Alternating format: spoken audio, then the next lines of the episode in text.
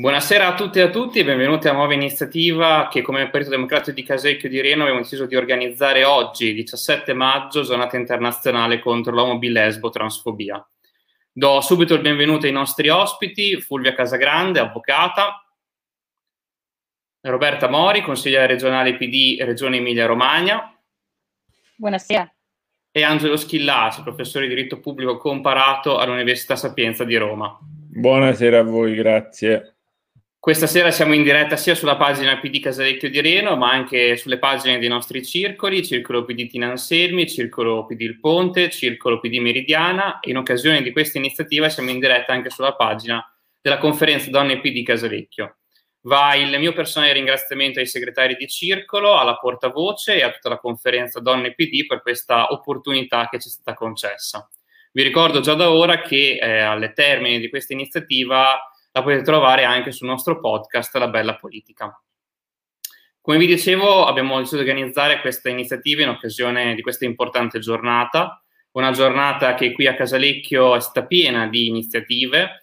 Da questa mattina e fino a che il DDL ZAN non sarà approvato, troverete presso i nostri circoli esposte le bandiere arcobaleno a sostegno proprio del DDL è un'iniziativa partita dal Circolo 02 PD di Milano, ripresa anche dalla nostra federazione di Bologna, a cui abbiamo deciso di dare il nostro pieno appoggio. Oggi pomeriggio è stata inaugurata alle 18.30 la prima panchina arcobaleno del nostro comune contro ogni forma di discriminazione presso la piazzetta di fianco alla Casa della Conoscenza. Eh, è stata davvero una bellissima inaugurazione, eh, vanno i miei, ma credo qui di poter parlare a nome di tutto il PD Casalecchio di Reno, per cui i nostri complimenti all'assessora Concetta Bevacqua, che è assessora alle pari opportunità, e a tutta l'amministrazione comunale. E questa sera noi siamo qui invece per concludere eh, la giornata e parleremo del DDL ZAN. Una giornata che questa, che purtroppo oltre ai segnali positivi locali, eh, in linea con quelli degli anni passati, eh, non ci porta in realtà dati però positivi. Eh, in questo anno, riprendo i dati di Gay Helpline, sono state circa 20.000 le telefonate, chat con richieste d'aiuto eh, da parte di persone di tutte le età. Il 60% di queste richieste provengono da giovani fra i 13 e i, 17 anni, fra i 13 e i 27 anni. In quest'anno di pandemia, sempre secondo Gay Helpline, sono cresciuti eh, sia le minacce sia le discriminazioni sul luogo di lavoro, così come il tema anche del cyberbullismo. Sono numeri che già di per sé ci fanno capire perché siamo qui questa sera, ma anche perché è così, ancora, è così ancora importante ricordare questa giornata una giornata che quest'anno porta con sé anche un elemento in più, eh, la discussione del DDL ZAN, un DDL approvato alla Camera a novembre 2020 e che oggi si trova ormai da diverse settimane eh, osteggiato al Senato. Un DDL molto importante per il nostro Paese perché se approvato darebbe una tutela giuridica alle persone omosessuali, transessuali, bisessuali che subiscono condotte motivate da omotransfobia. Eh, ma questo è un DDL anche importante perché in realtà va a toccare anche altri tipi di discriminazione. Io ne cito uno che è il tema dell'abilismo. Eh, termine, l'abilismo è il termine con cui si definiscono le violenze e discriminazioni perpetrate ai danni delle, eh, delle persone con disabilità. Io su questo consiglio davvero un bellissimo articolo di Simone Alliva, eh, uscito sull'Espresso, che racconta molto bene le storie di persone con disabilità le sofferenze quotidiane, le violenze psicologiche e fisiche che sono costretti a subire.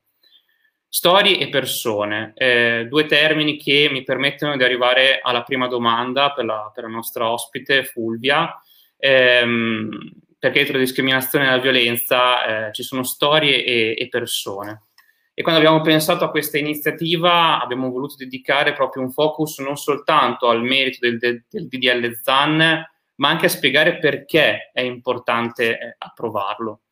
E quindi Fulvia arrivo un po' alla prima domanda. Tu sei avvocata, nel tuo percorso professionale ti sei specializzata anche in diritto antidiscriminatorio e conosci anche molto bene il tema del, dell'abilismo. Eh, credo che tu sia la, sia la, figura giusta un po' per raccontarci come le discriminazioni e le violenze nascono e, e avvengono all'interno della vita di, di tutti i giorni, eh, tra virgolette, insomma, grazie al, al lavoro che, che, svolgi. Per cui è proprio questa la prima domanda che, che, ti voglio fare, è di raccontarci un po' la, la tua esperienza sul campo e di conseguenza anche un po' raccontarci perché poi è importante anche, anche approvare questo DDL. Sì, eh, ciao Gabriele e, e, ciao a tutti, anche Roberta, Angelo e buonasera a chi ci sta seguendo. Io mi scuso prima, non ho fatto in tempo a salutare quando mi hai presentato, ma non che non volessi farlo.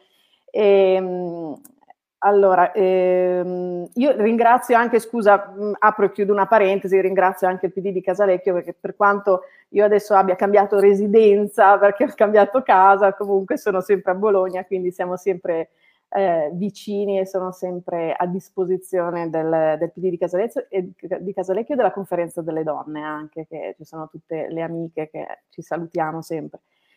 Eh, dunque, le, l, sì, la tua domanda è molto specifica. Io mh, mm, mm, rispondo subito, ma ovviamente vi, vi, racconterò delle storie perché eh, come avvocato io seguo intanto lo sportello giuridico del Cassero e da lì c'è insomma una sorta di osservatorio eh, particolare sulle tematiche che proprio oggi, in questa giornata, insomma, ci interessano di più, quindi quelle per orientamento sessuale e, e identità di genere. Però collaboro anche, insomma, in una formazione un po' trasversale, collaboro anche con SIDIMA, che è la società italiana di disability manager, e quindi in quanto a diversity diciamo che copro un po' eh, a 360 gradi quasi la, le tematiche.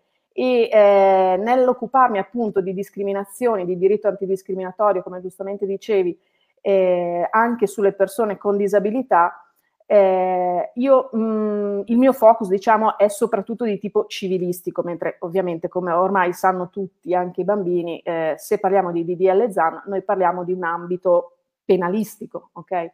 Eh, per cui ci sono de- delle modifiche eh, che poi ci racconterà sicuramente meglio il nostro, il nostro Angelo. E ad ogni modo, non che non voglia parlare del DL ZAN, ci mancherebbe, ma c'è una, eh, un paio di particolarità ecco, che eh, i giornali magari non, non affrontano tanto in questi, in questi giorni. Eh, è molto importante parlare di orientamento sessuale, di identità di genere, assolutamente, però c'è anche questo, eh, questo aspetto appunto dell'abilismo, come giustamente ricordavi. che cosa vuol dire sostanzialmente? Che quando noi andiamo a parlare di diritto antidiscriminatorio, eh, noi parliamo di discriminazioni che vengono mh, perpetrate eh, ai danni di eh, cittadini e cittadine che hanno magari determinate caratteristiche, che fanno parte di un determinato gruppo di consociati, diciamo così. Quindi in questo caso le persone con disabilità possono essere ehm, soggetti passivi, vittime di discriminazioni, nel momento in cui ehm, fanno qualunque cosa da quello che vedo io, cioè dal momento in cui accedono al lavoro, cercano di accedere al lavoro, nel momento della, della formazione, perché c'è anche un tema, per esempio, sul un caso che sto seguendo, insomma, di una ragazza che nell'accedere all'università, eh, magari molti non lo sanno, però hanno delle scontistiche anche per quanto riguarda, per esempio, l'accesso alla, all'istruzione superiore universitaria, eh, se non scontistiche, delle volte proprio l'esonero totale, per cui ci sono delle discriminazioni anche di tipo proprio sociale, ci sono delle discriminazioni nei confronti delle, eh, delle persone con disabilità nel momento in cui cercano di prendere il treno e questo è un altro dei casi di cui purtroppo mi sto occupando e mi sono occupata anche in passato, quindi eh, anche per il trasporto. Io vi sto parlando proprio dei, dei, casi che arrivano a me, ripeto, da un punto di vista di, eh, così, come per dire, eh, risarcimento di risarcimento danni, ma non è, quel, non è il risarcimento danno la, la, cosa fondamentale, la cosa fondamentale è l'eliminazione della discriminazione, ok? E il ha fatto particolar- personalmente la mia mh, modestissima riflessione mi ha fatto particolarmente piacere perché eh, nell'andare a trattare sulle persone con disabilità io ho degli strumenti che sono appunto degli strumenti civilistici è una legge, quella che, eh, che, ci interessa in particolare, adesso non mi, voglio, non mi, voglio, dilungare neanche su quello, però è una legge, la 67 del 2006, che è stata mutuata da direttive comunitarie 2000, degli anni 2000, no, del, del 2000 proprio, ehm, che ci hanno obbligato a recepire determinate eh, norme, appunto, introdurre nel nostro ordinamento giuridico de- una determinata legislazione che servisse proprio per il superamento delle discriminazioni. Quindi anche andando a parlare poi di orientamento sessuale e di identità di genere, noi parliamo di norme che devono essere introdotte nel nostro ordinamento giuridico perché in un certo qual modo, lasciatemelo dire, ce lo chiede l'Unione Europea. Non solo perché sono introdotte nel no, nella nostra Costituzione, chiaramente, la, pensiamo all'articolo 2 e all'articolo 3 ovviamente sull'uguaglianza anche di tipo sostanziale, no? la rimozione di tutte le barriere, eccetera, eccetera. Ormai penso, spero, insomma, molti di noi sappiamo a memoria l'articolo 3 eh, però c'è anche il diritto comunitario, un diritto comunitario che poi peraltro la stessa Italia a, all'epoca eh, cioè, ha, ha, partecipato alla fondazione dell'Unione della Comunità Economica Europea e ha partecipato fattivamente alla costruzione del, dell'ordinamento giuridico comunitario, però eh, ci sono delle cose sulle quali siamo rimasti indietro. Uno degli aspetti è sicuramente il diritto antidiscriminatorio. Ehm, il diritto antidiscriminatorio, che adesso magari faccio spazio un po' da una cosa a quell'altra, mi volete scusare anche l'orario, ci consente un attimo di fare un dopo cena così quasi tra amici, però un diritto antidiscriminatorio che, eh, come dire, è un po' monco, cioè, eh, mh, ci sono delle tutele specifiche, ripeto, per quanto riguarda le discriminazioni, per esempio sulle persone con disabilità, nel campo civilistico o nel campo del diritto al lavoro, accesso, formazione, accesso al lavoro e formazione, perché c'è una direttiva ad hoc e conseguentemente una legislazione ad hoc nel campo del lavoro. Così come c'è una tutela per sessuale, per le discriminazioni, contro le discriminazioni per orientamento sessuale e identità di genere, anche qui eh, soltanto per ora nel campo del diritto del lavoro. Cioè, quando una persona viene allo sportello del Cassero da me e dice io sono stato attaccato perché sono gay, eh, o suppongo che sia per, mia, eh, per il mio orientamento sessuale, io delle volte non ho gli strumenti. Cioè, se siamo nel campo, ripeto, del del diritto al lavoro, quindi eh, in un contesto lavorativo, allora qualche strumento ce l'ho, ho qualche arma in più sicuramente.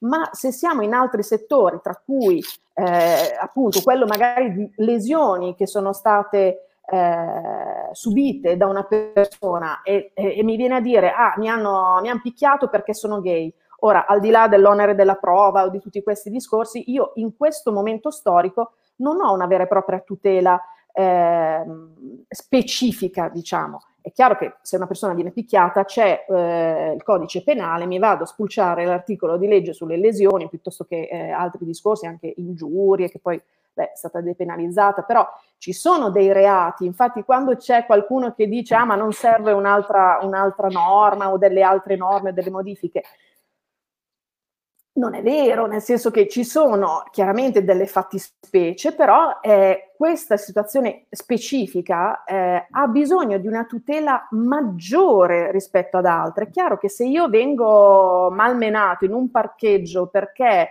eh, ho parcheggiato male, cioè, parlo di cose anche che purtroppo sono accadute, perché ho parcheggiato male, c'è una discussione e, e ne nasce una, un'aggressività forte, marcata, io come cittadina ho determinate tutele. Se poi a questa aggressione magari eh, si aggiunge il fatto di dire eh, la persona che mi sta aggredendo, oltre magari a delle lesioni, mi aggredisce specificamente per, la mia, eh, per il mio orientamento sessuale, ma anche semplicemente presunto, eh, ricordiamoci bene che magari molte persone vengono scambiate per gay o per lesbiche quando poi magari in realtà non lo sono neanche, però è lo stereotipo no, che uno ha nella testa che, che fa questi danni, una cultura sostanzialmente fatemi dire, malata, eh, che eh, va a bollare determinate persone e quindi ci sono delle, delle, situazioni che vanno ad aggravare la lesione piuttosto che l'ingiuria, l'aggressione che sia.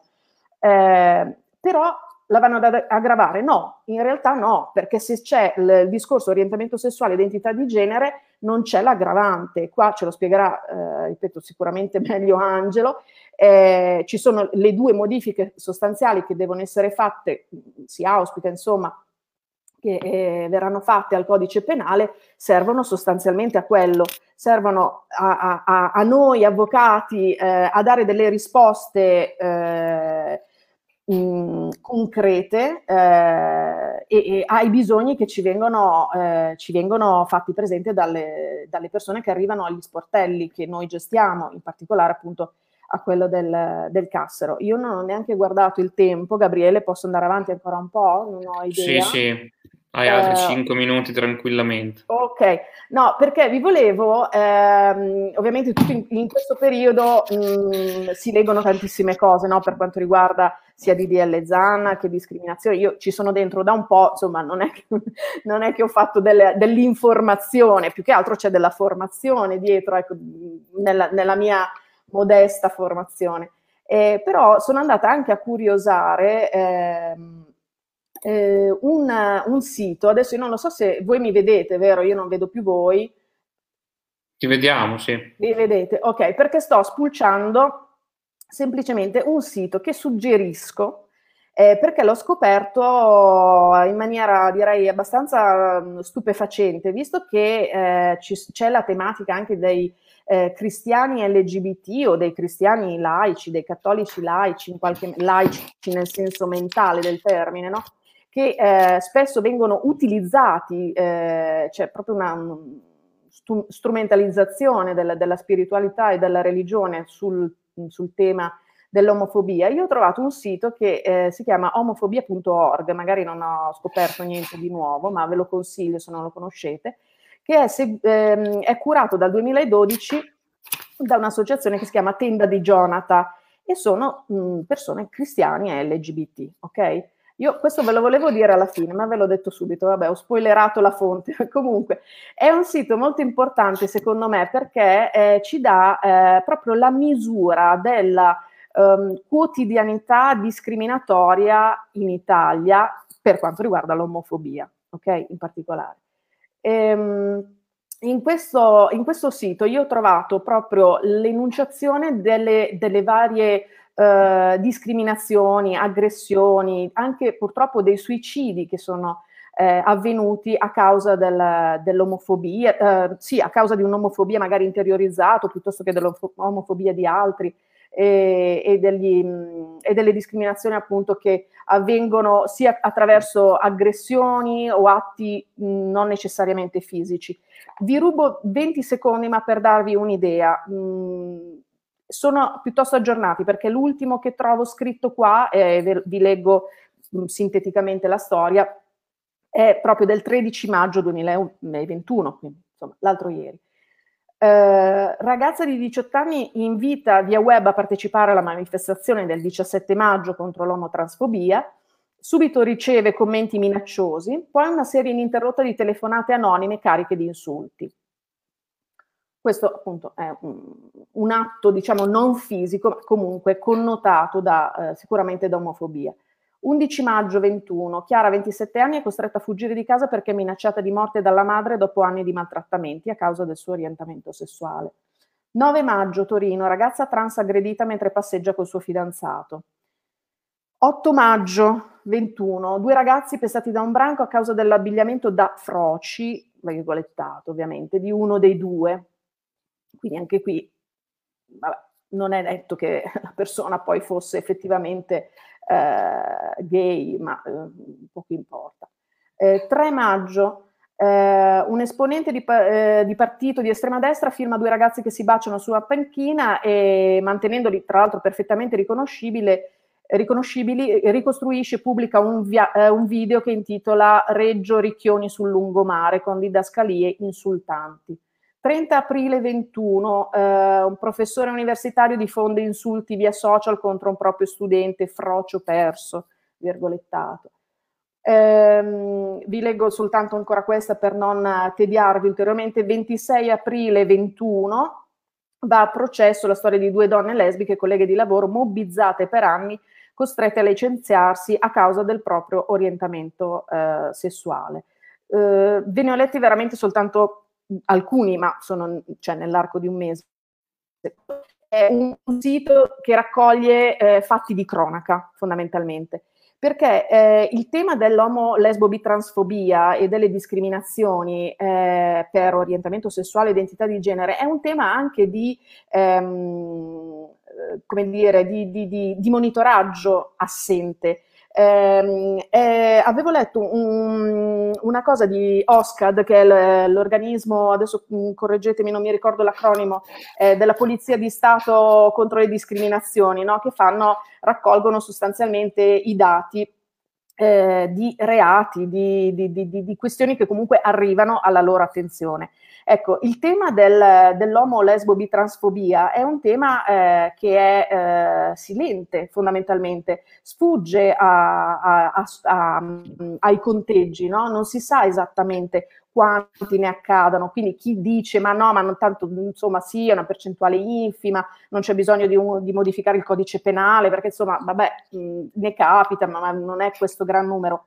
Eh, non tiene conto di questo, cioè non possiamo dire che non sia un gran numero finché non riusciamo a contarci, non riusciamo a contare questi, questi fatti, ok?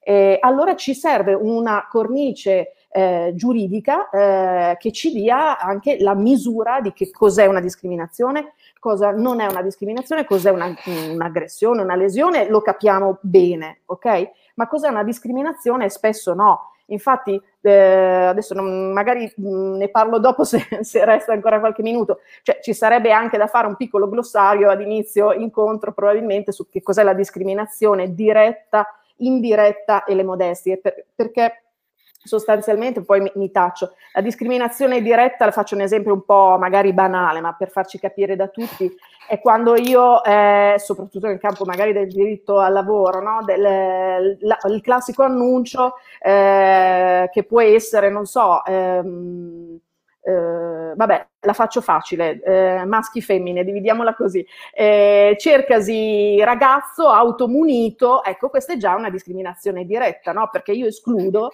le ragazze automunite, ovviamente, è una discriminazione sulla base del genere, ma se io dico eh, non si affitta ai ragazzi gay, per esempio, perché è capitato anche no, discorsi di vacanze o appartamenti, quant'altro, quella è chiaramente una discriminazione diretta. Il, il, mm, diciamo, il, numero più grande di discriminazioni, invece, io lo vedo anche sulle persone con disabilità, il del, sono i casi di discriminazione indiretta, cioè laddove un atto, una prassi, un regolamento, un'azione o un'omissione a volte anche eh, hanno delle conseguenze discriminatorie, quindi nascono come neutre mh, fondamentalmente, però poi la conseguenza è quella che va a discriminare. Allora mh, di fronte a, queste, a questa tipologia di discriminazione noi dobbiamo stare molto attenti, sia quando siamo in, in buona fede o in malafede, ma anche quando siamo in buona fede, delle volte ci capita di discriminare comunque, volenti o nolenti, però è importante anche mettere un pochettino in chiaro questa, questo discorso e se vogliamo anche la, eh, le, tutta la discussione che si è creata adesso sul, sul DDL ZAN, attorno al DDL ZAN, è, è, buona cosa anche per creare una cultura eh, del diritto antidiscriminatorio, perché è un diritto recente, cioè non stiamo parlando del diritto penale che risale a, oltre cent'anni fa, no? anche prima, insomma, o al diritto romano, al diritto civile, la proprietà privata non è che la devi più spiegare, ma il diritto antidiscriminatorio secondo me sì, perché è proprio mh, una cultura troppo fresca, troppo recente. Delle volte si danno delle cose per scontate, come per esempio la discriminazione che, che a cui accennavo prima, e, e, delle volte siamo noi stessi eh, sia vittime che eh, passatemi il termine, anche un po' carnefici eh, in, questo, in questo settore. Ho parlato anche troppo, scusate. No, figurati, anzi, io mi sono permesso di prendere qualche appunto perché eh, con Fulvio poi abbiamo fatto anche un'iniziativa già l'anno scorso sempre su questo tema e devo dire insomma che ha sempre cose molto interessanti da, eh, da dire. Io molte cose che, insomma, che dici non, non, le conoscevo, ad esempio anche il sito, per cui insomma è sempre un'opportunità di, eh, di approfondimento. Eh, per cui insomma ti ringrazio molto per il tuo, per il tuo intervento. Grazie a te Gabriele, troppo buono. Eh, l'anno scorso eravamo anche insieme a, a Roberta. Eh, Roberta è stata la relatrice della legge contro le discriminazioni e le violenze determinate dall'orientamento sessuale o dall'identità di genere eh, una legge regionale, eh, una legge di cui andiamo molto fieri qui in Emilia-Romagna, eh, ma che diciamo insomma è stata oggetto di lunghe discussioni, proposte di modifica e proprio oggi no, Roberta sui social eh, ricordava un elemento che rappresenta forse un po' tutte queste difficoltà che sono state le, la, la durata di 50 ore di aula per arrivare ad un'approvazione della legge alle 3.37 del mattino. Ehm, ecco, a te Roberta chiedo un po' questo, un po' di farci rivivere quei momenti, ehm, anche raccontandoci un po' la legge emiliano-romagnola eh, e ti chiedo una domanda, se secondo te c'è un'affinità fra quel percorso eh, che tu hai vissuto molto bene e quello che oggi sta vivendo il, il DDL ZAN, eh, sperando nella, nella medesima conclusione. Grazie, grazie molte Gabriele, grazie per questa opportunità, ovviamente a tutti i circoli, Casarecchio in particolare, alla conferenza delle donne a cui sono molto legata per esperienze comuni. Grazie per questa opportunità perché diciamo è sempre molto importante avere delle occasioni per ripuntualizzare, come diceva bene Fulvia, eh, degli aspetti che altrimenti cadono nel dimenticatoio e le fatiche eh, si dimenticano, no? perché uno cerca di rimuovere anche le difficoltà che sono state tantissime per l'approvazione della legge regionale. In premessa io devo come dire, ringraziare questi splendidi professionisti, questa splendida professionista protagonista che era Fulvia e Angelo perché, come dire, se io ho potuto eh, come dire, con competenza e consapevolezza accompagnare un percorso legislativo di qualità è stato anche perché oltre agli attivisti e alle attiviste meravigliosi che si sono spesi tantissimo, senza i quali cioè, non avremmo proprio avuto la forza, il coraggio e, e l'energia per arrivare in fondo a quella, a quella maratona incredibile, devo dire che anche i professionisti e professioniste che ci hanno aiutato nel dettaglio e nel cesellare, come dire, ogni singola parola della legge sono stati fondamentali perché eh, a quell'epoca avevamo un governo meno amico in senso di linea politica, diciamo, di contesto, per cui eravamo veramente terrorizzate che eh, potesse in qualche modo, qualche parola, dare un appiglio, diciamo, per un ricorso del governo che 60 giorni, insomma, può in caso una legge regionale, insomma, non venga considerata eh, diciamo così, eh, rispettosa delle competenze nazionali e regionali. Devo dire che me la giurarono, insomma, in diverse occasioni, ecco, e quindi è chiaro che eh, da questo punto di vista eravamo veramente terrorizzati. Che cos'è che io rivedo in questo percorso, diciamo, che sta facendo Alessandro, stanno facendo i senatori e le senatrici?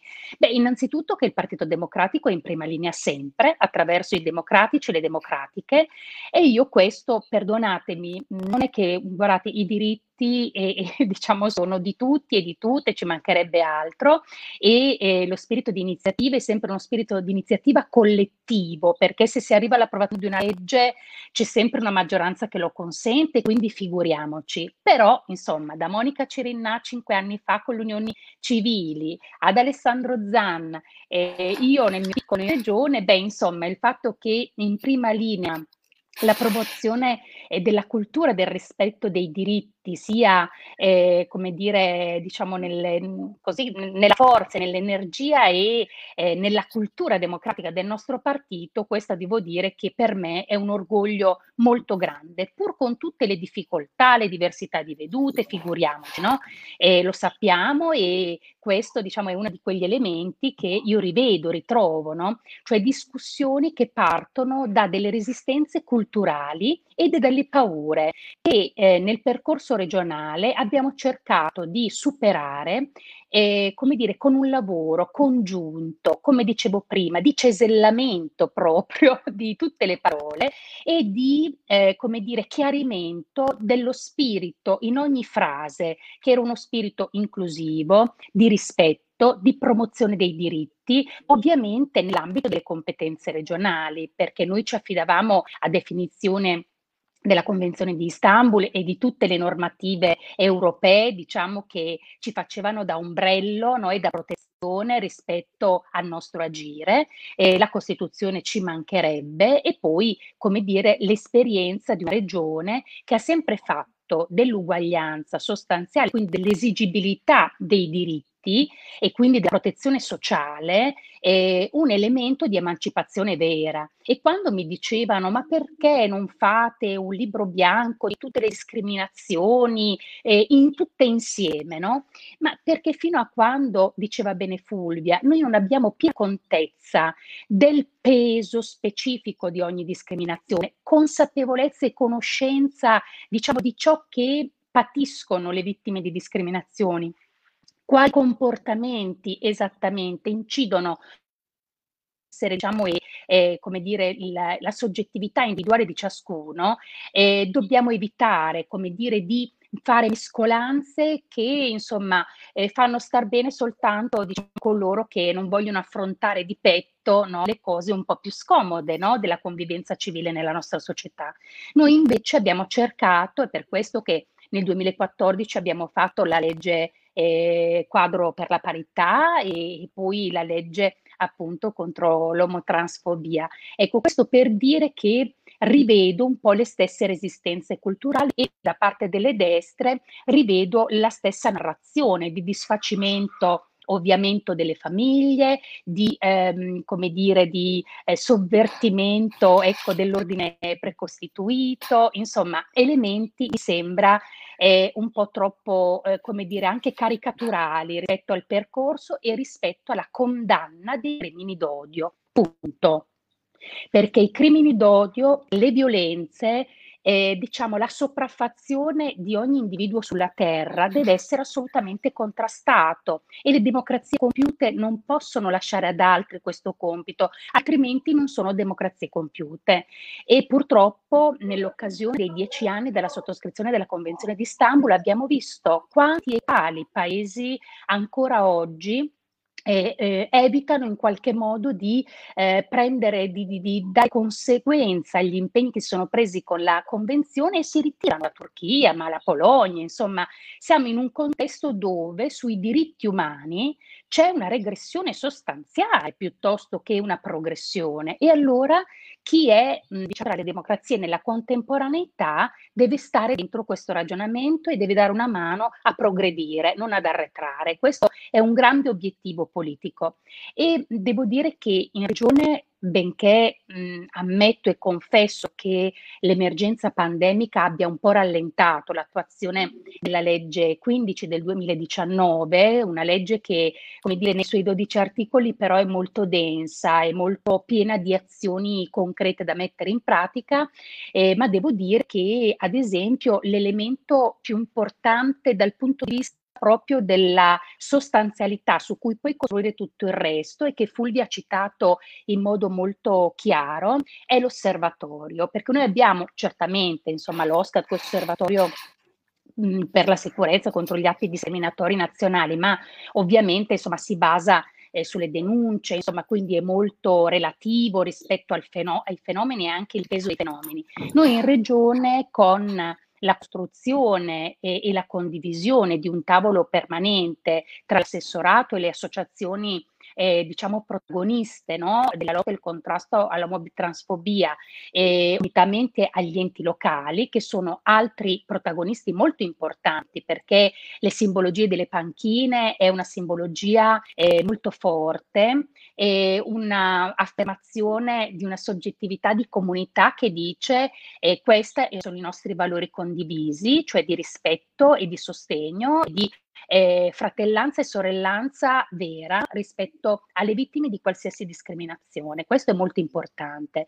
E devo dire che l'osservatorio in regione, quindi la costruzione, come potete immaginare, significa coinvolgere la statistica, significa coinvolgere anche l'Istat, noi abbiamo una collaborazione costante con l'Istat, significa coinvolgere tutti i soggetti che direttamente o indirettamente vengono a conoscenza di informazioni di violenze e di discriminazioni, mentre purtroppo fino ad ora erano volenterosissime associazioni che sfogliando i giornali ed eventualmente venendo a conoscenza, diciamo, diretta, un po' più direttamente, ci fornivano no, gli elementi chiave, come dire, del, eh, diciamo così, del fenomeno nella sua dimensione, che è sicuramente sottostimato rispetto alla realtà, perché poi, come dire, quando a un certo punto aggregheremo tutte le informazioni, quello che ne scaturirà è sicuramente e sarà sicuramente una, una, osservazione, un osservatorio, una concretezza molto più puntuale, molto più certa, sulla quale sarà ancora più facile legittimare azioni.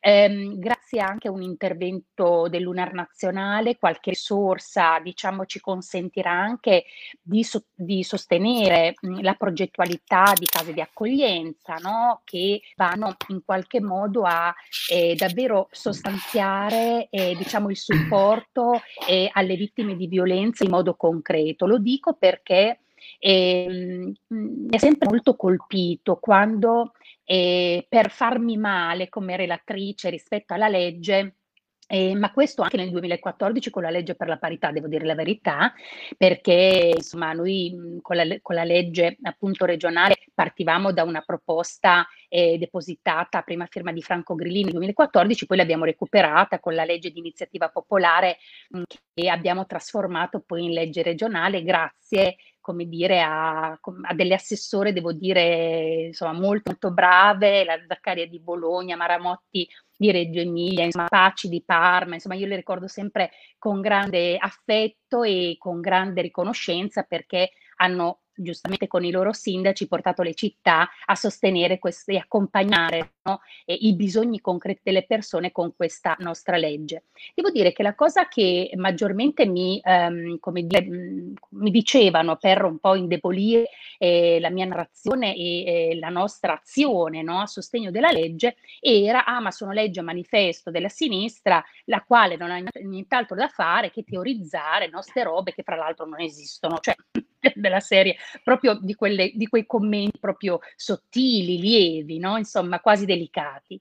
Allora, in realtà devo dire che eh, diciamo tra tutti i temi che noi trattiamo, sostanziali, materialissimi, questi sono i temi che maggiormente eh, sollevano vere, i veri rigurgiti patriarcali, identitari, diciamo, di, ciascuno, di ciascuna forza politica. Cioè il vero nodo, se mi posso permettere, senza ovviamente rubricare l'importanza delle altre materie, degli altri ambiti, ci mancherebbe, però su questi temi, sarà che io, diciamo, sono eh, un po' per ruolo, funzione e credo personale molto intensamente occupata su questo, sono quei temi che davvero, diciamo, scatenano l'inferno, tant'è che appunto anche fisicamente la resistenza fisica che diciamo ho prodotto in quell'aula come dire, in 50 ore di maratona, perché insomma 37 quelle proprio per, per, approvare, però poi gli emendamenti, 1787, insomma tantissime, veramente un, un impegno gravosissimo, devo dire che eh, dà proprio il senso, ecco, di una resistenza culturale che si fa resistenza, eh, cioè proprio sostanziale, amministrativa, legislativa, insomma, eh, e fino anche a, a tratti intimidatoria. E lo dico perché insomma c'è modo e modo no? per entrare in una dialettica politica, insomma aspettarti con degli striscioni sotto la regione, insomma, per intimidirti, insomma, quello forse eh, diciamo è un'altra cosa, no? che la dialettica eh, politica. E quindi è chiaro che ehm, l'osservatorio è un elemento molto pregnante e fondamentale. Confidiamo, come dire, di poterlo presentare, diciamo, eh, in, occasioni import- in un'occasione importante nel pieno, diciamo, delle sue caratteristiche, così come pure saranno molto importanti le case accoglienza. Mh, tutte le notizie che noi eh, in qualche modo incrociamo di sofferenza di ragazze e delle ragazze no, che appartengono alla comunità LGBT, sono persone omosessuali, insomma, e hanno diciamo, insomma, intrapreso no? un percorso di consapevolezza e di autodeterminazione che li porta, diciamo, ad esternare ciò che sono e che, ciò che vogliono essere, ecco, eh, sono coloro che spesso vengono emarginali, emarginati, marginalizzati, non solo dalla società ma dalla famiglia, che è la cosa veramente più desolante. Simone è un maestro, Simone Alliva, il giornalista appunto che sull'Espresso e, diciamo, ha fatto diversi approfondimenti e ricerche molto puntuali, insomma con libri, tra l'altro uno è uscito recentissimamente, molto molto come dire, densi di esperienze e ci trasmette proprio il tratto umano, no? perché tutti questi ragionamenti eh, disperanti in politica, no? che vogliono eh, buttare tutto in cattiveria, in realtà si dimenticano dell'umanità sofferente no? che noi cerchiamo di individuare attraverso, come dire, le nostre leggi, i nostri provvedimenti e devo dire che, ehm, diciamo, mh, la proposta di legge ZAN eh, come dire, deve essere approvata velocissimamente, insomma, in questo assetto essenziale che però dice delle cose importanti perché così ci rafforza, no? Quando noi è un rafforzamento reciproco, no? Che dal basso è arrivato in alto e che dall'alto eh, ci rafforza in basso. Perché dico questo? Perché è chiaro che noi nella nostra legge regionale abbiamo previsto anche la formazione degli insegnanti per gli ordini appunto di scuole, perché è importantissimo che eh, diciamo, le sfumature di questo mondo meraviglioso che viviamo, viviamo siano colte nella loro pienezza e nella loro bellezza eh, diciamo dei nostri ragazzi e delle nostre ragazze, cioè non, non, possiamo come dire abbandonarci ad una narrazione stereotipata che fra l'altro diciamo ci indebolisce moltissimo. E, e, ehm, e quindi è chiaro che avere una legge nazionale che richiama eh, l'educazione di genere nelle scuole, che fra l'altro è già nella buona scuola, ma voglio dire ancora di più, come dire, potrebbe essere rafforzata in un modo delicato e rispettoso, che diciamo fissi il 17 maggio, che è già una giornata internazionale, ma diventa la nostra giornata nazionale, per cui questo è un elemento di grande eh, impatto, di grande sostegno, che ci aiuta a, eh, dire, sostenere le diverse abilità e quindi a rifugire eh, l'abilismo, l'abilismo in, inteso come una normalità convenzionale che poi ciascuno ha la sua, no? quindi non, non, si arriverà mai a capire qual è la normalità che dovrebbe renderci tutti uguali, no? perché siamo tutti assolutamente diversi, per cui mh, come dire, queste sfumature che, che sono importanti e che arricchiscono eh, diciamo le aggravanti e gli ampliamenti appunto di, diciamo così dei reati che ci sono nell'ambito della legge ci rafforzano anche nella prevenzione eh, che è attribuita principalmente alla regione, alle regioni e che quindi va ulteriormente sia a livello di risorse tecnico-giuridiche che a livello di risorse finanziarie che a livello di prospettive va a rafforzare moltissimo il nostro impegno sul territorio e per le persone. Perché è questo, secondo me, che dovrebbe essere richiamato alla mente. Io ho ben chiaro, diciamo, e ci sono molte persone che stimo che hanno, ehm, come dire, mh, delle critiche o ehm, diciamo anche delle perplessità no? sulle definizioni, su ciò che viene declinato, potrebbe essere declinato meglio, potrebbe essere declinato peggio. Vi dico la verità, eh, in ehm, ambiti normativi così delicati è difficilissimo no? trovare la quadra, no? ma quando l'obiettivo è chiaro, come quello che si esplicita nella proposta di legge ZAN, cioè eh, come dire, eh, indagare e contrastare i crimini d'odio, io direi che basta la parola. Cioè nel senso che l'unica cosa di cui sono certa, veramente certa, certa, certa, certa, è che l'odio è un diritto. Quindi se noi attraverso questa legge filtriamo, contrastiamo l'odio, cerchiamo di, ehm, come dire, veicolare principi, formazione e, come dire, anche una cultura, no? di prevenzione e contrasto all'odio e alle discriminazioni, alle violenze, io direi che siamo nell'ambito di quelle battaglie giuste che è sempre doveroso combattere al di là delle convenienze. Ecco, perdonatemi, ma le convenienze, quando si ha l'opportunità di incidere così eh, in modo importante eh, nel sistema normativo a sostegno del diritto delle persone, devono essere messe da parte. Poi si dovrà come dire, migliorare l'impianto sistemico dei diritti. Benissimo, ci mettiamo a lavorare, i parlamentari sono lì per quello e lo faremo, ma in una logica dove step by step noi rafforziamo il sistema altrimenti il benaltrismo, insomma, si può morire di benaltrismo, quindi davvero la mia, diciamo, il mio sostegno alla, a questo percorso, a questo cammino e anche insomma, lo sforzo importante che stanno facendo i nostri parlamentari, io lo vedo davvero anche come un faro, no? di così anche identitario di una politica che insomma riparte dalle cose che contano. Dopodiché, eh, insomma, speriamo di uscire dalla pandemia e di ritornare, come dire, davvero poterci relazionare. Grazie, spero di aver insomma, esaurito almeno in parte insomma, gli elementi di cui tu mi chiedevi, Gabriele. Grazie.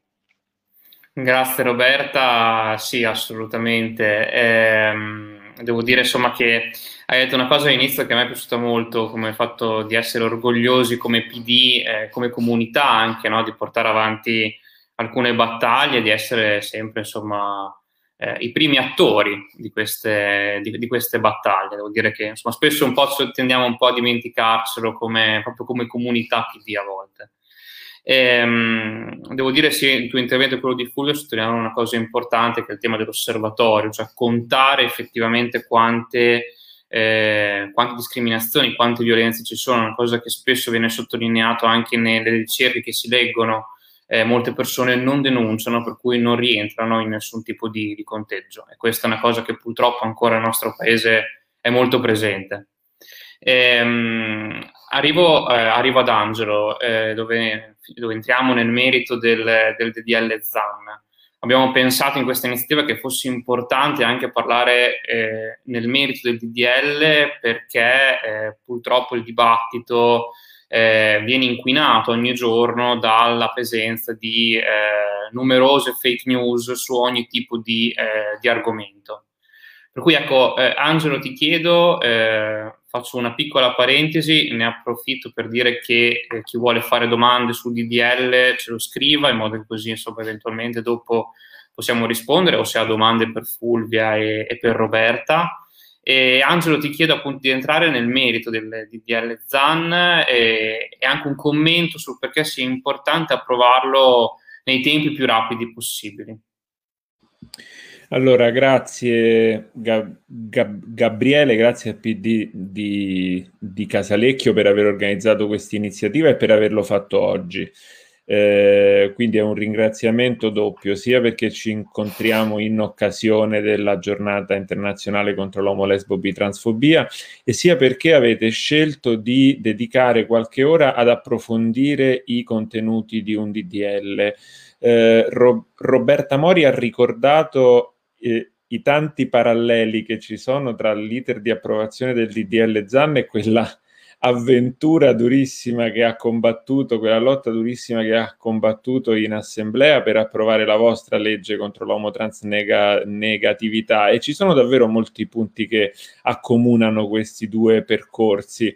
Eh, non soltanto questa ostinazione che davvero degna di miglior causa che alcune forze politiche mettono nell'opporsi strume- strumentalmente a leggi che non fanno altro che allargare gli spazi di libertà, di dignità e di eguaglianza per tutte e per tutti, ma anche perché l'altro parallelo che io vedo è proprio questa tendenza gravissima a cercare di impostare un contraddittorio che è un falso contraddittorio su falsità, cioè su dati che non sono veri, su mistificazioni del contenuto di una legge. È capitato a Roberta, tra l'altro, su cose molto simili a quelle di cui stiamo dibattendo in questi giorni sul DDL ZAN. Penso alla questione dell'identità di genere o penso alla questione della libertà di espressione, cioè si continua ad insistere su tematiche e su criticità che non hanno nessun tipo di approccio appoggio reale nei testi.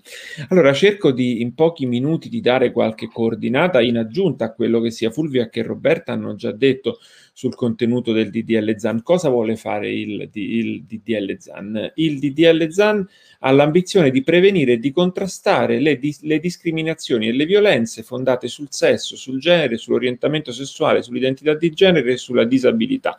Prevenire e contrastare un testo che è diviso in due parti che ripercorrono plasticamente i due commi del nostro splendido articolo 3 della, Costitu- della Costituzione.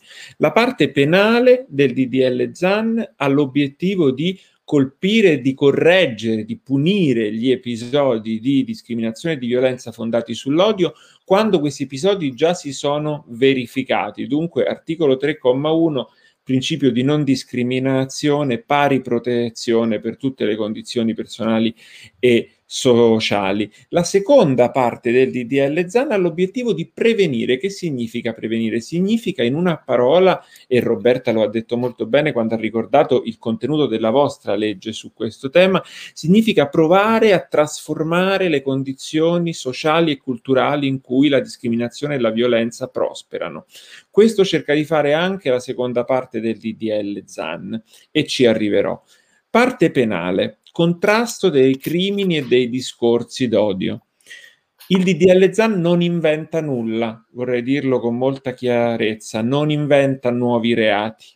Il DDL ZAN estende alle condotte motivate dal sesso, dal genere, dall'orientamento sessuale, dall'identità di genere e dalle disabilità condotte di reato che già esistono, vale a dire le condotte previste dall'articolo 604 bis del codice penale che diciamo, rappresentano la codificazione, cioè lo spostamento nel codice penale delle fattispecie di reato già previste dalla legge Mancino e ancora prima dalla legge reale del 1975. Quindi vedete, stiamo parlando di condotte di reato che nella loro sostanza esistono nel nostro ordinamento da 46 anni e che con il DDL ZAN verrebbero semplicemente estese a proteggere nuove condizioni personali.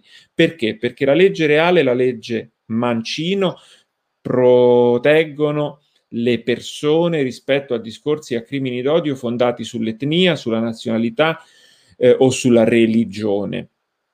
Il DDL ZAN estenderebbe semplicemente questa protezione rispetto a condotte d'odio basate sulle categorie che ho ricordato, sulle condizioni personali che ho ricordato. Quali sono queste condotte di reato? Gli atti discriminatori o violenti, il compimento di atti discriminatori o violenti per queste ragioni qui, ovvero l'istigazione al compimento di atti discriminatori o violenti per gli stessi motivi. Accanto alla previsione di fattispecie autonomi di reato, articolo 604 bis, l'articolo 604 ter del codice penale prevede una circostanza aggravante speciale per delitti comuni, che possono essere quelli che ricordava Fulvia, le lesioni, percosse, diffamazione, eccetera, pena aggravata per i reati comuni quando questi reati comuni sono commessi per motivi di odio fondati oltre che sull'origine nazionale, etnica o religiosa, sul sesso, sul genere, sull'orientamento sessuale, sull'identità di genere o sulla disabilità della vittima. Che significa tutto questo? Significa forse costruire un privilegio normativo per alcune categorie di persone? Assolutamente no. Significa che una persona omose- omosessuale vittima di un reato qualunque sarà protetta in modo diverso da una persona eterosessuale colpita da quello stesso reato? Assolutamente no.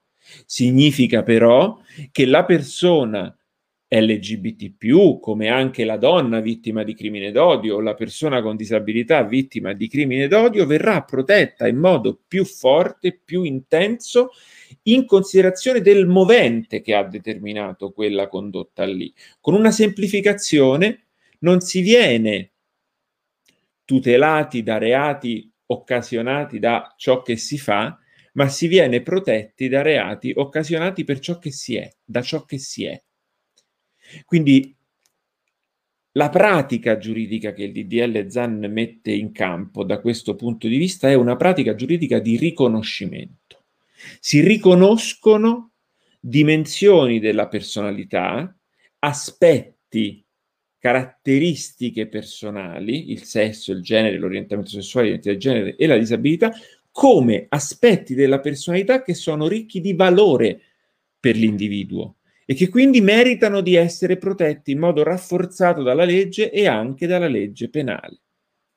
L'odio verso queste caratteristiche personali è tanto riprovevole quanto, è, quanto lo è l'odio diretto contro caratteristiche etniche, religiose o nazionali. Niente di più, è semplicissimo, è semplicissimo, è una questione di pari dignità, è una questione di riconoscere valore ad aspetti della personalità, che non sono accidenti della vita, che non sono patologie, che non sono aspetti della personalità che vanno corretti, ma sono profili della dignità di tutte e di tutti. È molto semplice. Il Presidente della Repubblica oggi nel suo messaggio per il 17 maggio ha detto in relazione proprio alle discriminazioni, alle violenze omolesbo bitransfobiche, ha detto che la ferita di uno colpisce la libertà di tutti. E questo secondo me è un fatto, è un principio che non ci dovremmo scordare mai. Questa legge non ha a che vedere solo con alcune categorie di persone, non è una legge che costruisce minoranze, come è stato detto, che degrada alcune, pers- alcune so- so- soggettività a minoranze. Questa è una legge che protegge la dignità e protegge la dignità di tutte e di tutti, di tutte e di tutti. Si dice l'estensione della legge Mancino ai crimini fondati su misoginia, omolesbobilanzofobia e abilismo viola la libertà di espressione, crea una mordacchia, crea un bavaglio per alcune opinioni. Allora, qui va detta una cosa molto semplice. Se c'è un pericolo per la libertà di espressione, non è certo il DDL ZAN che lo crea, se esiste. Questo rischio ci dovrebbe già essere con la legge Mancino. Perché ce ne ricordiamo solo ora che la legge Mancino si prova ad estendere a condizioni personali colpite da odio come l'orientamento sessuale e l'identità di genere. Ce ne ricordiamo solo ora, ma la verità è che il rischio per la libertà di opinione non c'è, non c'è mai stato. Il DDL Zan si innesta su un'applicazione costante, ormai più che trentennale, della legge Mancino, che ha individuato già con esattezza il limite tra l'area della libertà di, di, espressione che è e resta protetta dalla Costituzione e quella tipologia di dichiarazioni, di opinioni, di, mani, di manifestazioni del pensiero che devono essere colpite dalla norma penale, devono essere colpite dalla norma penale perché sono casi nei quali la libertà di manifestazione del pensiero incontra il suo limite il suo limite duplice, che è dato da una parte dall'esigenza di garantire la pacifica convivenza democratica tra differenze e che è dato dall'esigenza di proteggere la dignità dei singoli. La libertà di opinione non si può spingere fino a ledere la dignità altrui. Questo è un principio di democrazia, perché la democrazia si fonda sulla dignità e si fonda sulla pari dignità la nostra democrazia. Quindi non si può urlare allo scandalo se si vieta a qualcuno di istigare alla, alla discriminazione o alla violenza verso un altro o verso un'altra solo per quello che quell'altra persona è. Non sta né in cielo né in terra questa obie- obiezione. Si rimarrà liberi come si è liberi di esprimere la propria opinione o visione del mondo, magari con, scettica sullo stile di vita omose, omo, omosessuale, scettica sul matrimonio tra persone dello stesso sesso, contraria alla procreazione medicalmente assistita da parte delle coppie di persone dello stesso sesso, ma viva Dio, questa è la, è la democrazia e io quelle opinioni le, le, combatterò sempre con gli strumenti della democra- democrazia, non pretendo che vengano colpite con gli strumenti del diritto penale, questo sì sarebbe anti democratico, ma quello che pretendo è che non si dia il via libera nello spazio pubblico al discorso d'odio, che è una cosa ben diversa. Come diceva Mori prima, molto bene, l'unica cosa su cui possiamo essere certi è che l'odio non è un diritto. È molto chiaro e molto semplice.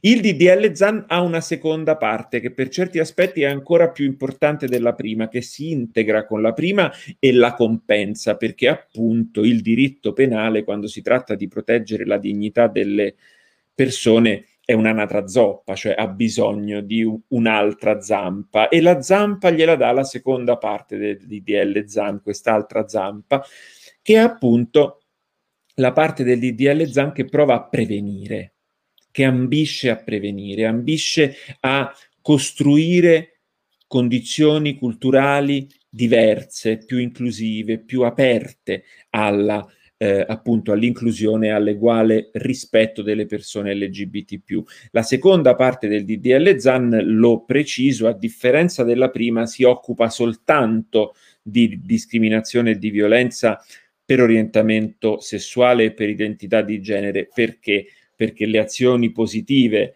per la tutela delle donne dalla discriminazione e dalla violenza e la, le azioni positive di promozione per le persone con disabilità sono già previste dal nostro ordinamento altrove.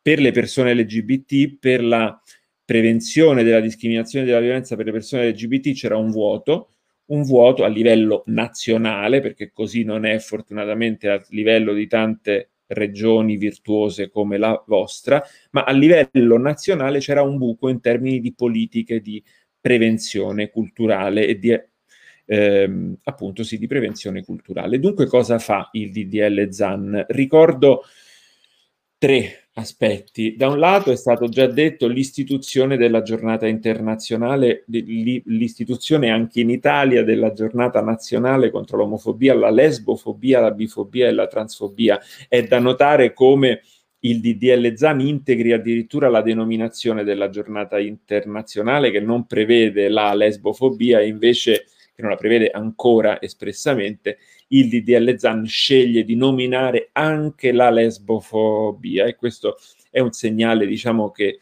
ha un interesse sia dal punto di vista simbolico che dal punto di vista culturale.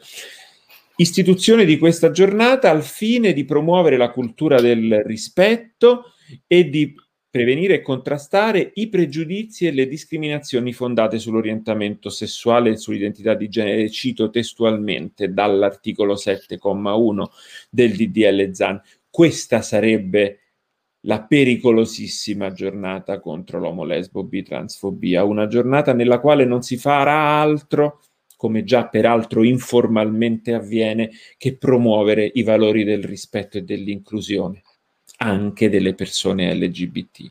E si prevede che questo possa essere fatto anche nelle scuole, possa, non debba.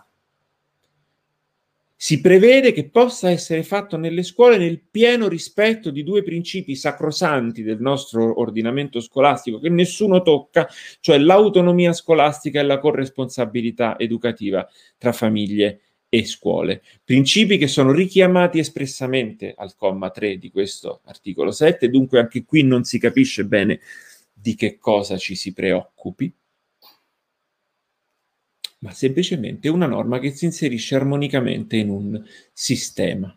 Peraltro, Ro- Roberta ha già ricordato che il comma 16 della legge sulla buona scuola già prevede che il piano triennale dell'offerta formativa nelle nostre scuole debba prevedere azioni per la educazione alle differenze e al rispetto tra i generi, quindi si andrebbe semplicemente, ci si andrebbe a collocare in, quel, in quell'alveo lì, in quel solco lì, aggiungendo valori, aggiungendo vorrei dire luce, aggiung- aggiungendo aperture mentali, dando più strumenti per formare cittadine e cittadini dotate e dotati di spirito critico, che penso sia quello che la scuola in prima battuta deve fare. Non c'è nessun intento pedagogico nella, nella legge ZAN, almeno non nel senso dispregiativo con il quale si dice, no? si dice il DDL ZAN vuole creare lo, lo Stato etico.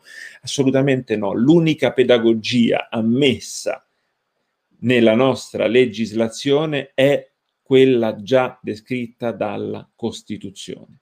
Tutto quello che si colloca nel solco della Costituzione non è stato etico, è democrazia costituzionale. È dare vita alla nostra Costituzione. Ogni giorno lì dove bisogna darle vita, cioè nelle scuole, cioè nelle amministrazioni lo- locali, nelle sedi di prossimità ai cittadini. Costitu- queste sono le gambe della Costituzione ita- italiana. Senza queste gambe la nostra Costituzione non va più avanti. Quindi nulla di scandaloso anche qui, nulla di scandaloso assolutamente. Seconda azione positiva del DDL ZAN, Potenziamento dell'UNAR. L'UNAR è l'Ufficio Nazionale Antidiscriminazioni Razziali costituito presso la Presidenza del Consiglio dei Ministri. Viene potenziato, gli viene attribuita una competenza esplicita per la redazione ogni tre anni di una strategia nazionale per il contrasto delle discriminazioni e della violenza motivate da orientamento sessuale e identità di genere. Una strategia che avrà, che ha già e che formalmente avrà quattro pilastri, l'educazione e la formazione, il lavoro, la sicurezza delle carceri, la comunicazione e i media. Cosa significa strategia LGBT? Significa essenzialmente l'elaborazione di un programma che prevede la messa a bando di progetti, peraltro messa a bando su fondi dell'Unione Europea, di progetti rivolti proprio a prevenire la discriminazione e la violenza in questi quattro pilastri che vi ho raccontato. Un aspetto particolare dell'articolo 8 del DDL ZAN è il coinvolgimento delle, delle amministrazioni locali, delle associazioni e delle organizzazioni di categoria. Quindi c'è una apertura verso il basso nell'elaborazione di questa strategia LGBT, in quella logica che Roberta ha già ricordato dell'interazione virtuosa tra i livelli di governo e tra i, livelli, tra i diversi livelli istituzionali. Ecco però anche le associazioni, questo a me piace molto dirlo, perché davvero per la prima volta nel DDL ZAN c'è il riconoscimento del ruolo che le associazioni hanno. C'è qui, c'è in una norma diciamo più particolare che è quella sulle pene sostitutive, quindi sulla possibilità di svolgere lavori socialmente utili anche presso le associazioni LGBT per consentire agli, agli, aggressori, se ce ne sono le condizioni, di crescere, di maturare, di conoscere ciò che tanto li ha disgustati fino a portarli a eh, rendersi colpevoli di una condotta d'odio. Terzo punto, e poi davvero chiudo, eh, la norma sui centri antidiscriminazione barra case rifugio. Una norma che non è più nel DDL ZAN perché è stata già approvata in una legge dello Stato, articolo 105 quater del decreto legge 34 del 2020, già da settembre legge dello Stato, finanziata con 4 milioni di euro all'anno a partire dal 2020. Il primo bando è già in corso, è stato stilato dal Ministro per le pari opportunità in collaborazione con l'UNAR. Anche lì si prevedono delle sinergie fortissime sia con le associazioni sia con le amministrazioni locali. Eh, perché sono importanti questi centri? Questi centri sono importanti non soltanto perché offrono aiuto, come ovvio, alle vittime di discriminazione e di violenza o a tutte quelle persone, questa formula la ripeto sempre, a tutte quelle persone che si trovano in condizioni di particolare vulnerabilità legata all'orientamento sessuale all'identità di genere in ragione del contesto sociale o familiare di riferimento, quindi al di là della presenza di reati chiunque si trovi in una condizione di vulnerabilità può accedere a questi centri. Pensate appunto ai ragazzi e alle ragazze cacciati di casa, cacciate di casa per orientamento sessuale o per identità di genere, per ottenere assistenza psicologica, legale, sanitaria, di mediazione sociale, se serve alloggio e vitto. Ma perché questi centri sono importanti al di là di questo? Perché c'è scritto che dovranno essere istituiti in tutto il territorio nazionale.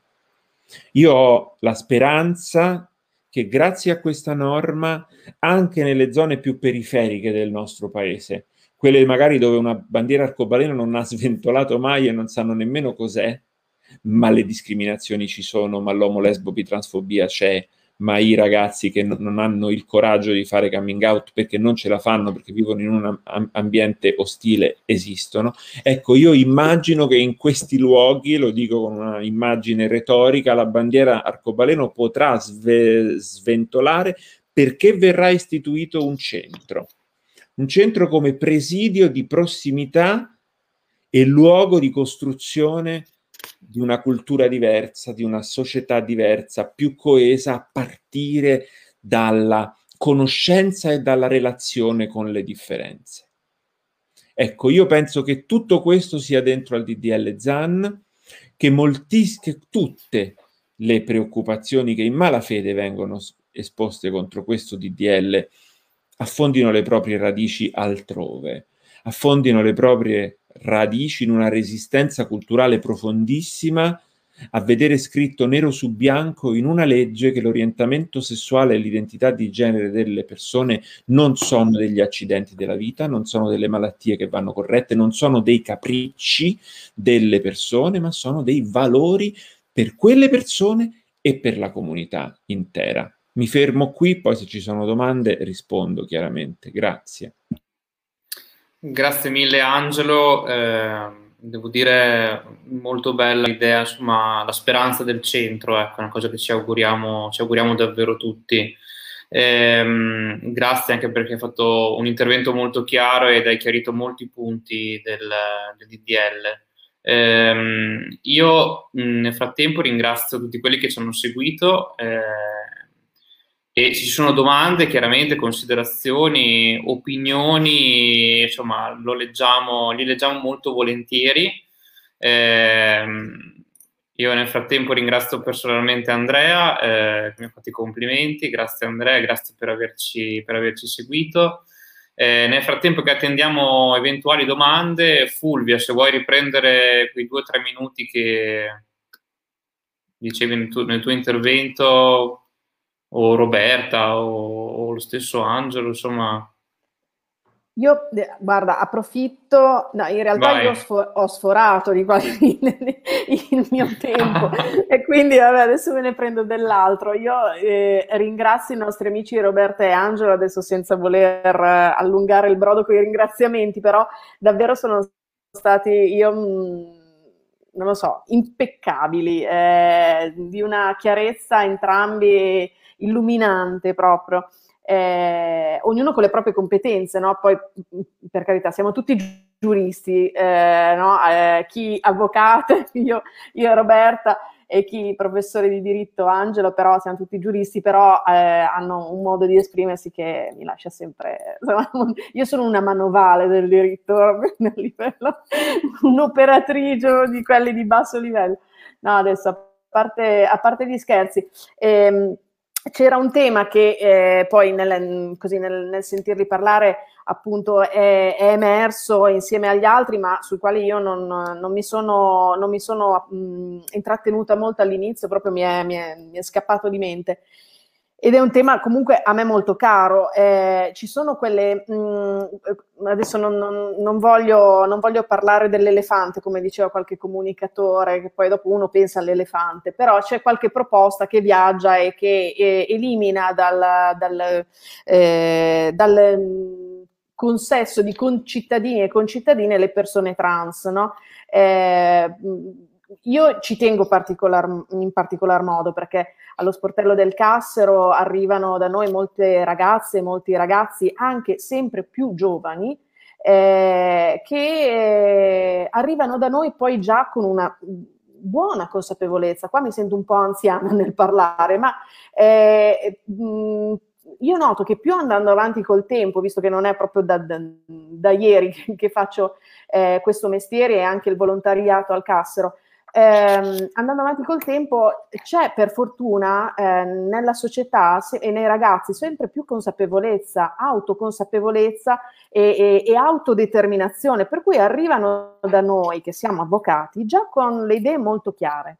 Eh, già con un percorso, non, mh, mm, penso forse non tutti eh, quelli che ci seguono o chi ci seguirà anche perché andiamo poi in differita, magari sa del percorso che fanno le persone eh, in transizione, no? sia che siano M2F o F2M, insomma da, da, da, ragazzo a ragazza o viceversa. È un percorso fatto, mh, semplifico un po', da, da tre macro eh, percorsi che si intersecano, un percorso psicologico, un percorso di tipo medico, ormonale, qualche volta anche chirurgico, per fortuna non è più obbligatorio che ci sia il percorso chirurgico, e, e poi c'è il percorso diciamo, giudiziale.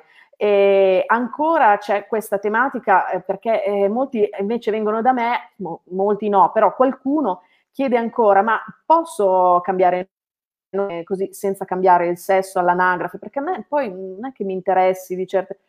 In realtà è chiaro che adesso qui non è che voglio parlare di tutte queste tematiche perché eh, non, non basterebbe una serata. E non è così eh, banale, cioè la consapevolezza delle persone trans passa soprattutto attraverso una consapevolezza, ripeto, di tipo psicologico, di, di, di, autodeterminazione, anche autodeterminazione di tipo politico, ma poi noi come, come avvocati vi seguiamo nella fase finale che per loro è solo mera burocrazia, in realtà è la fase che eh, fa cambiare proprio l'anagrafe, fa cambiare eh, i loro documenti, fa cambiare le, le, le, realmente le fotografie proprio sui documenti e, in, e i loro nomi, ma non è soltanto un nome cambiato, ovviamente è un'identità cambiata.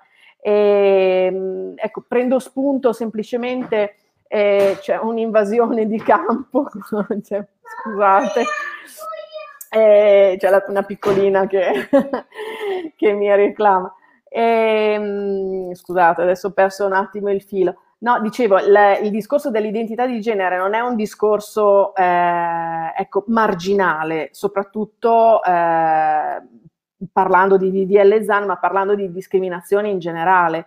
È un discorso che deve essere tenuto molto a mente da, da tutti i consociati e dalle consociate, secondo me, perché eh, le persone che, che, affrontano questo tipo di percorso sono persone, da quel che ho visto io, eh, che hanno una forte, ripeto, una forte consapevolezza, una forte preparazione, eh, oltre ai sacrifici, oltre alle sofferenze che hanno dovuto affrontare nella vita, eh, arrivano però ad una eh, ripeto, quando le vedo io, che sono quella che arriva in fondo al percorso, arrivano con un carico di, ehm, eh, di capacità, di, di volontà eh, e in questo arricchiscono tutta la società, secondo me. Ecco, questo era il punto, il nodo che volevo dire. Adesso non voglio, non voglio fare discorsi di tipo politico, ma poi alla fine si fanno inevitabilmente, perché non è propriamente il mio settore, però credo che sia molto arricchente per tutti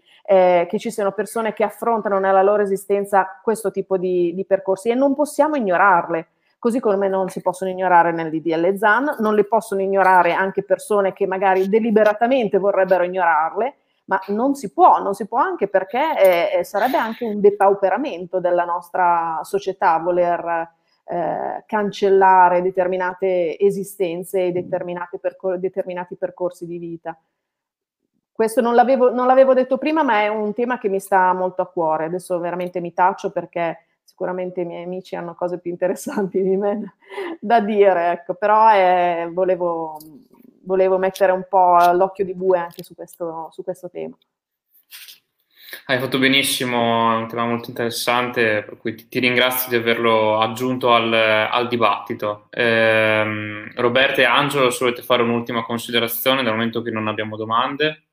Solo un ringraziamento accorato, diciamo, per questa serata e ovviamente per l'impegno che eh, diciamo, profondiamo, no? ciascuno nei, nei propri ambiti, insomma, e tutti coloro che ci stanno vicini in questi percorsi, perché, e qui diciamo, faccio il piccolo appello, insomma, finale, e ehm, non bastano le leggi a trasformare la società, le leggi sono un punto di partenza molto importante perché mettono, come dire, quasi dei paletti culturali che si sono raggiunti e che vengono e ci legittimano no? ad un impegno e ad un, ad un investimento no? di civiltà nel, nella nostra società per progredire tutti insieme, ma poi devono essere rivendicate rivendicate, devono essere vigilate, devono essere pretese nella loro realizzazione, nella loro attuazione. Questo è un elemento, diciamo, di civismo e di protagonismo civico che io come dire, mh, mhmm, sollecito sempre le associazioni a continuare a promuovere, perché a volte ci si può rilassare, no? Dal momento in cui si è arrivati, diciamo, ad una tappa così importante con tanta anche fatica, no? Eh, di risorse personali, umane, strumentali, perché poi io dico sempre questo, cioè la nostra consapevolezza, ad esempio la mia in particolare, eh, di eterosessuale, è avvenuta attraverso il dono, il regalo di tante narrazioni combinazione di tante esperienze che mi hanno arricchito e mi hanno consentito di farmi carico, altrimenti io eh, non avrei, non avrei potuto, diciamo, incrociare questa umanità così vera con tanta verità, con tanta realtà. Ecco perché io dico quando arriveremo, perché ci arriveremo, come abbiamo vinto in regione, vinceremo in Parlamento, quando arriveremo ad approvare eh, la legge ZAN, ecco, lì comincerà un nuovo cammino perché poi bisognerà attuarla e bisognerà far sì che tutte le parole che stiamo spendendo ora diventino concretamente diritti esigibili perché altrimenti perderemo anche noi diciamo di credibilità. Io sono un po' ossessionata no, dal fatto di far proseguire eh, diciamo le nostre leggi sui diritti con azioni concrete, quasi da poter elencare, diciamo, in modo sistematico perché deve uscire da noi il pensiero che possono essere solo manifesti ideologici, eh, come dire, per affermare dei principi. No, sono, eh, come dire, la vita vera delle persone e quindi per questo chiaramente come dire, eh, io ci sono, noi ci siamo, c'eravamo, credo che saremo, perché insomma, come dire, ormai siamo davvero, mm, come dire, impegnati con grande, con grande sincerità. Ecco, poi insomma, qualche risultato l'abbiamo ottenuto, per cui grazie davvero e buon 17 maggio. Anche, anche, io, Gabriele, se posso, solo per ringraziarvi, eh, mi ha fatto molto piacere essere con voi, rivedere Fulvia, rivedere Ro- Roberta, seppur virtualmente, conoscere te. Eh, grazie alla comunità del PD Casalecchio e avrei ancora cose da dire soprattutto su quello che Fulvia ha detto sull'identità di genere perché io penso che davvero queste critiche dirette al concetto di identità di genere siano delle, uno degli aspetti, mi viene da dire perché sono molto stanco e non ho molte sfumature, mi viene da dire più feroci del dibattito su questa legge, perché non ci si rende conto che questionando l'identità di genere si mette davvero a rischio la tutela della componente più vulnerabile della comunità LGBT, che è la comunità T. Il nostro paese è il paese con il più alto tasso di transomicidi, cioè di omicidi di persone trans in Europa. Io non credo che noi siamo nella condizione di poterci mettere a fare questioni di lana caprina sulla definizione di identità di genere in una norma antiviolenza. Non possiamo permettercelo proprio, perché chi resta indietro è chi ha più bisogno dell'aiuto da parte di questa legge. Soltanto questo vi chiedo scusa. No, anzi, hai fatto, hai fatto benissimo a, a sottolinearlo. Eh, magari possiamo anche tornare eventualmente sul tema in un'altra occasione, perché a mio avviso merita un approfondimento. Eh, io ringrazio davvero i, i relatori, eh, ringrazio davvero eh, chi ci ha seguito. Torno a ringraziare eh, sia il PD di Casalecchio, ma anche la conferenza, tutti i segretari di, di Circolo. Sicuramente ci vedremo in qualche altra iniziativa. Eh, per il momento vi auguro una buona serata e grazie ancora a tutte e a tutti.